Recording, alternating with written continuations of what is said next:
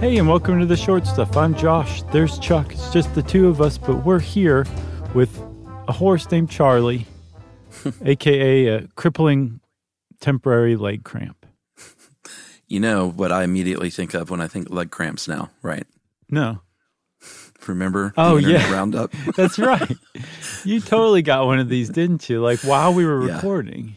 yeah, it's on video, everyone. If you want to go look up one of our internet roundups, uh, I wish I could remember which one. Maybe I should. You should suffer through all of them Sure.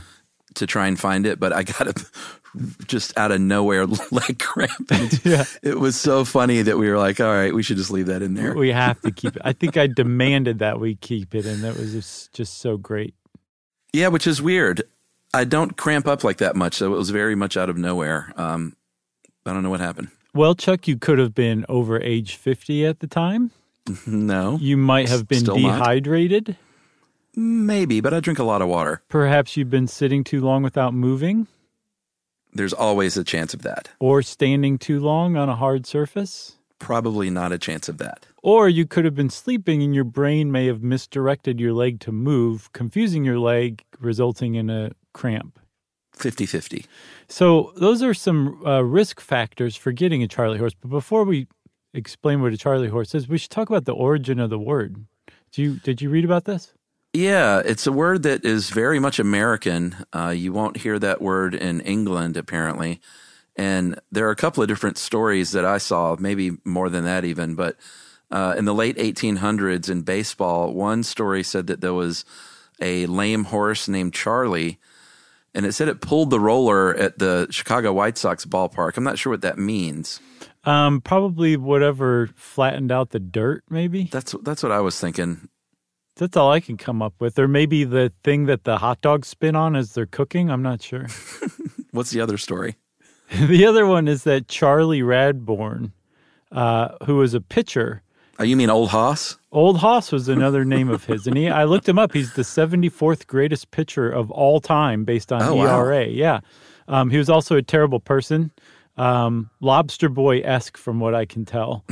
uh, no murder involved, I don't think. But he apparently got a Charlie horse in a baseball game in the in the middle of a baseball game. He played for Providence and Boston mostly, um, and it's possible that it was named after him in that significant event.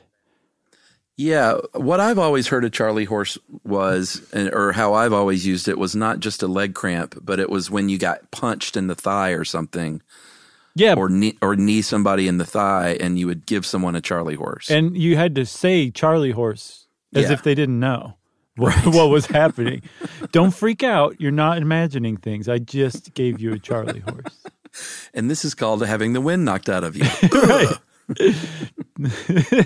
So the yeah, but it does seem to um it can come from that from a sudden blow to a leg muscle and usually it's your thigh muscle, your calf muscle or your hamstring is where you get a, a charley horse. But as you also know, I didn't touch you that time you got one for internet roundup. It just came out of the blue. out of the blue.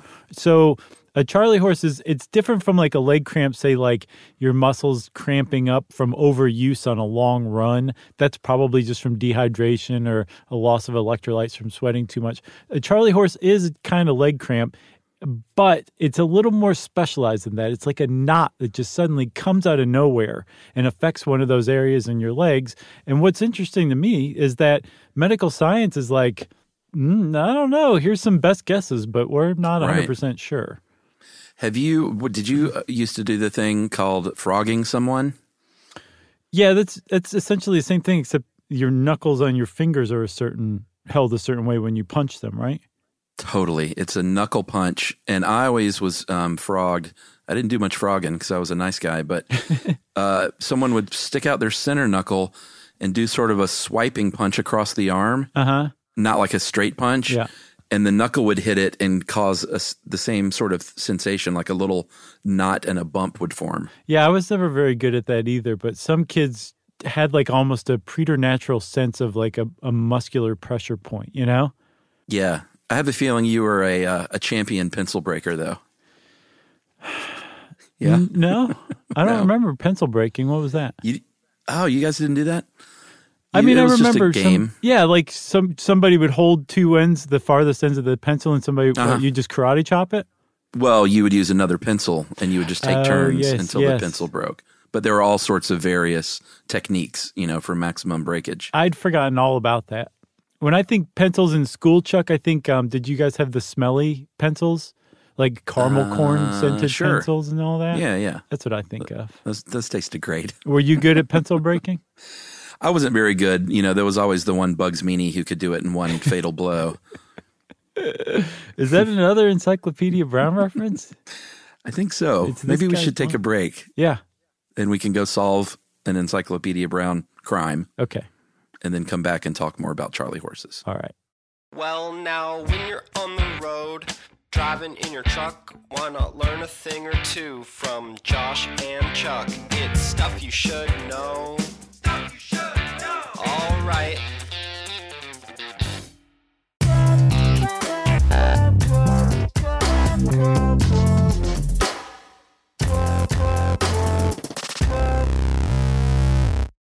Okay. So Charlie horse, leg cramp, sudden spasm, sudden muscle. Medical science is baffled. Go.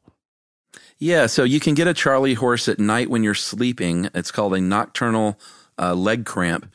And just like a daytime when it can go away very quickly or it can be a few minutes, uh, I can't imagine like the one I had in Internet Roundup was such a tight, violent thing. Yeah. I can't imagine that going on for several minutes. No, because it lasted maybe 30 seconds, probably the longest 30 seconds of your life. 10 was pretty- full minutes of that would just be hell.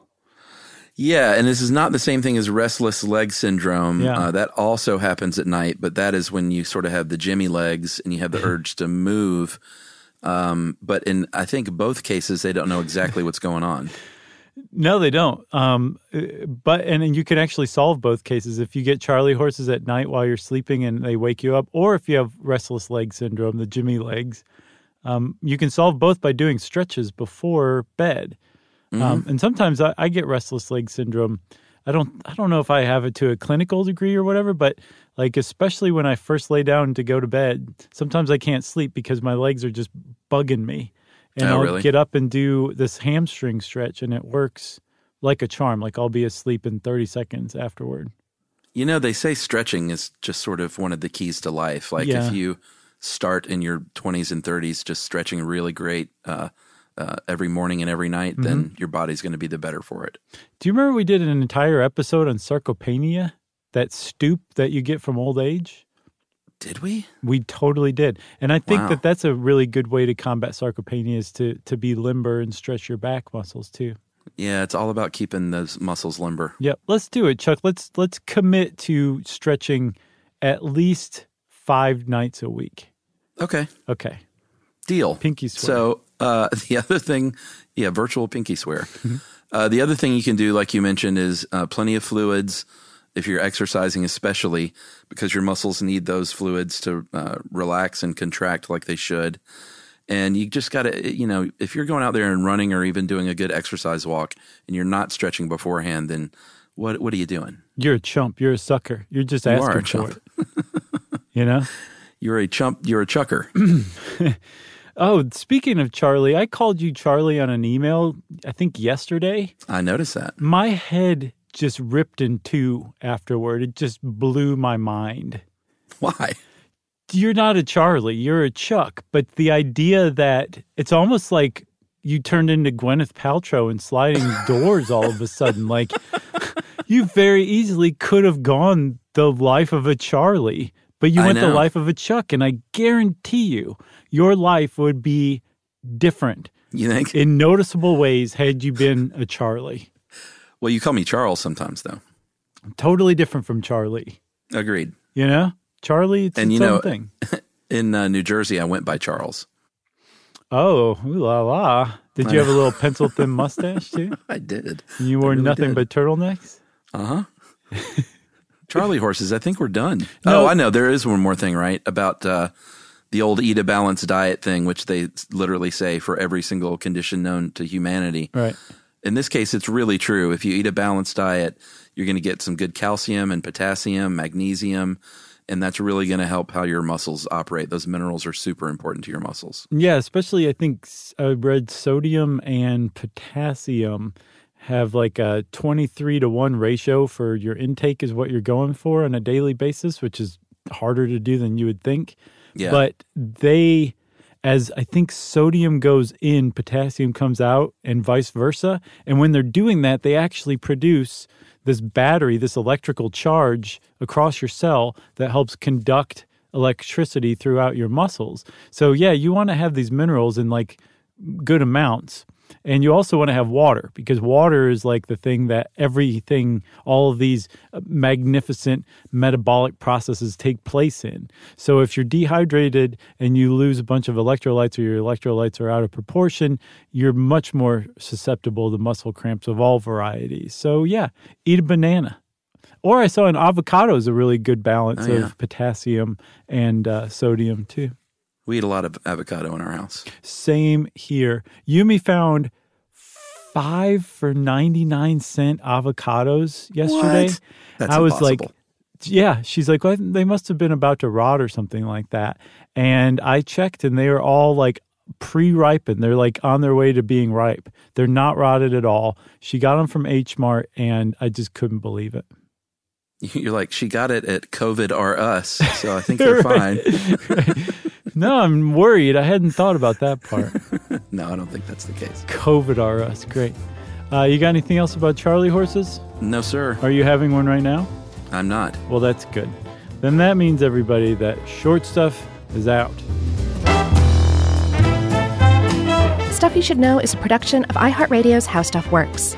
For more podcasts from iHeartRadio, visit the iHeartRadio app, Apple Podcasts, or wherever you listen to your favorite shows.